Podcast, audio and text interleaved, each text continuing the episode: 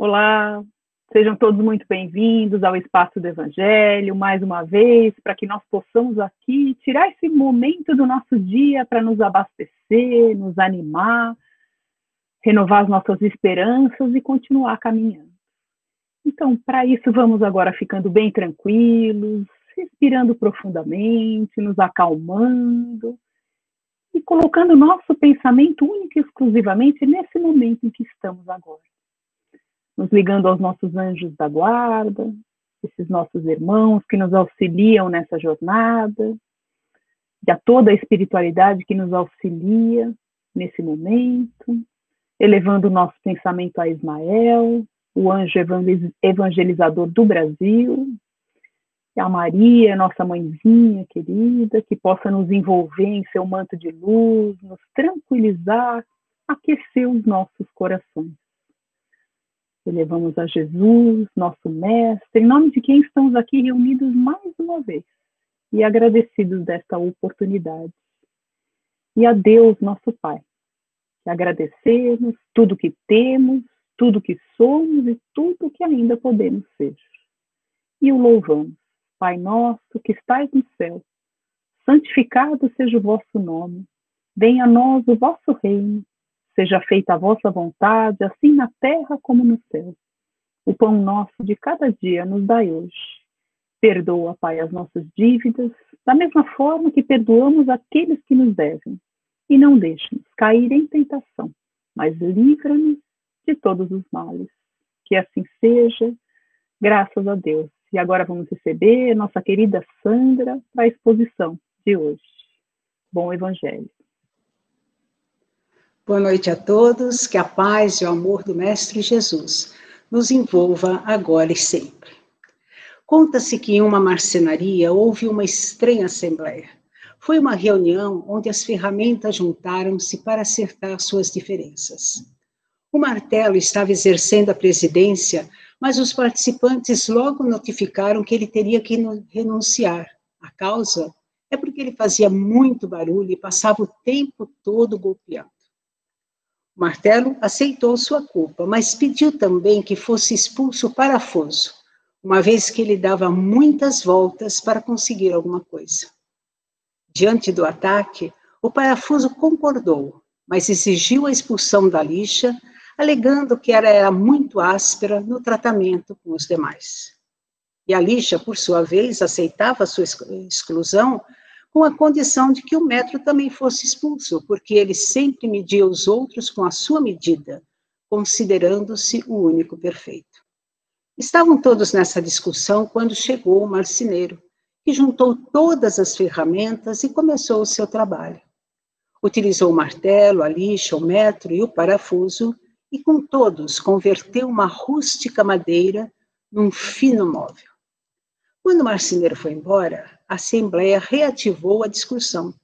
E imediatamente o serrote pediu a palavra, dizendo: Senhores, ficou demonstrado que todos nós temos defeitos, mas o marceneiro trabalhou com as nossas qualidades, ressaltando os nossos pontos valiosos. Por isso, não vamos dar muita importância para os nossos pontos fracos. Concentremos-nos em nossos pontos fortes. Então, a Assembleia entendeu que o martelo era forte, o parafuso unia e dava força, a lixa era especial para eliminar as, as asperezas e o metro era preciso e exato. Sentiram-se como uma equipe e uma grande alegria tomou conta de todos. Essa história nos traz muitos ensinamentos e um deles é o quanto necessitamos uns dos outros o quanto somos importantes na vida um dos outros. Muitas vezes, consciente ou inconscientemente, agimos como essas ferramentas em relação às pessoas que nos cercam.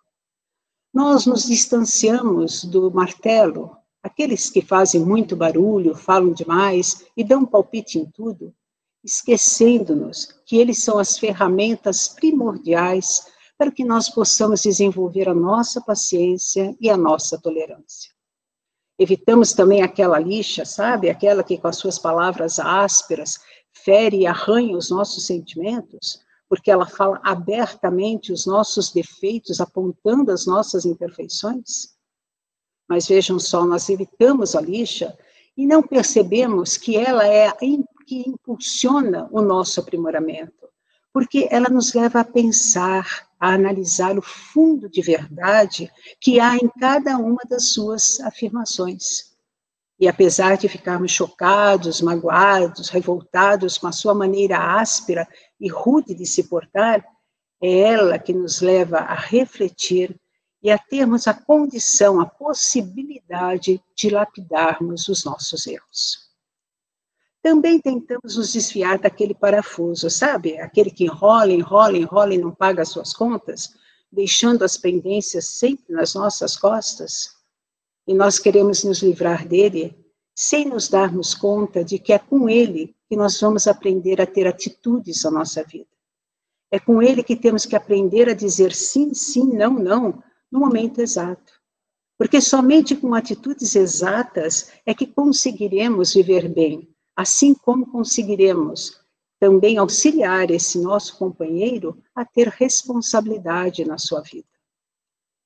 E sabe o metro? Aquele que não suportamos, não, nós não suportamos somente porque ele sabe tudo, não. Sejamos honestos, o metro nos irrita por ter posturas que ainda não adquirimos, posturas que nos incomodam e sabemos que devemos adotar, mas que ainda resistimos muito a desenvolver. E com todas essas atitudes que vamos tendo na nossa vida, vamos seguindo, caminhando na contramão dos ensinamentos do Mestre Jesus, não nos dando conta da importância de cada criatura que conosco transita nessa jornada terrena.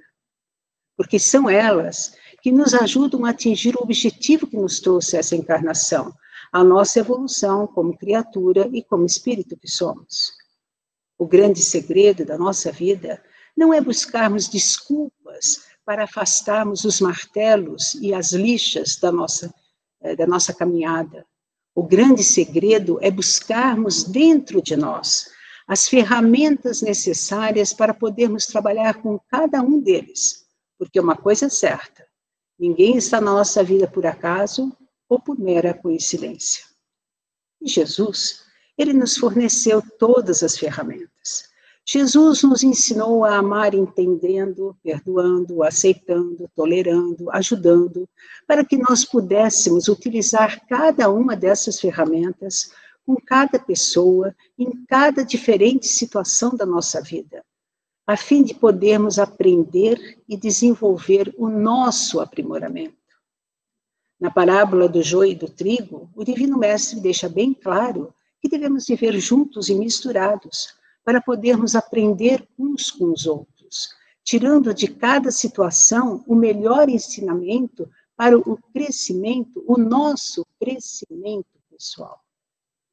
Todos nós ainda somos imperfeitos, como a rústica madeira da qual o marceneiro lançou mão. E cabe a cada um de nós aprendermos a viver, a conviver com as ferramentas da vida, para podermos, na hora da colheita, estarmos incluídos junto com o trigo e não com o joio. Mas percebamos também que na vida nós temos uma tendência muito grande em focar sempre o lado negativo das pessoas, sejam eles nossos amigos, parentes.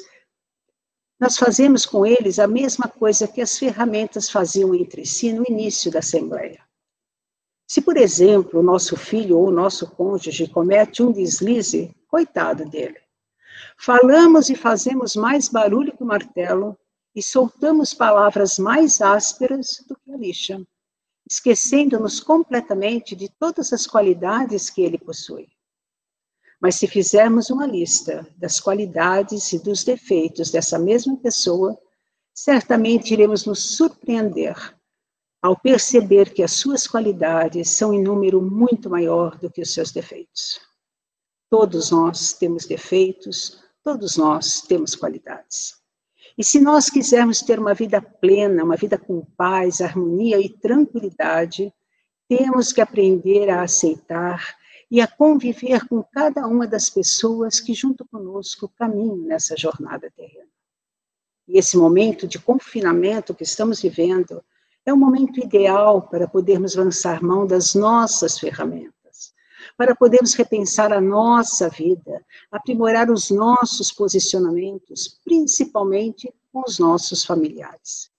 É a grande oportunidade que temos de darmos uma alavancada em nossa evolução e fazermos jus à grande oportunidade que Deus nos ofertou essa encarnação. Por isso, aproveitemos esse nosso momento, aprendamos com cada uma das pessoas que cruzam o nosso caminho, porque somente assim poderemos encontrar o nosso bem e viver bem hoje, agora e sempre. Muita paz a todos.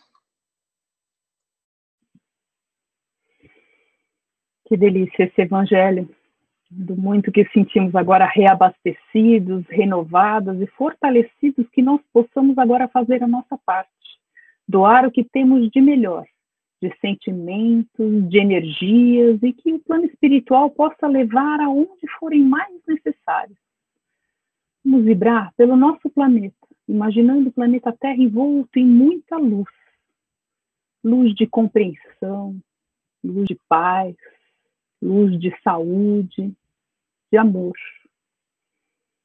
Vibrando intensamente pelo Brasil, essa nossa pátria amada, que ela seja envolvida na luz de Ismael e que possa pulsar no peito de cada brasileiro, para que faça a sua parte.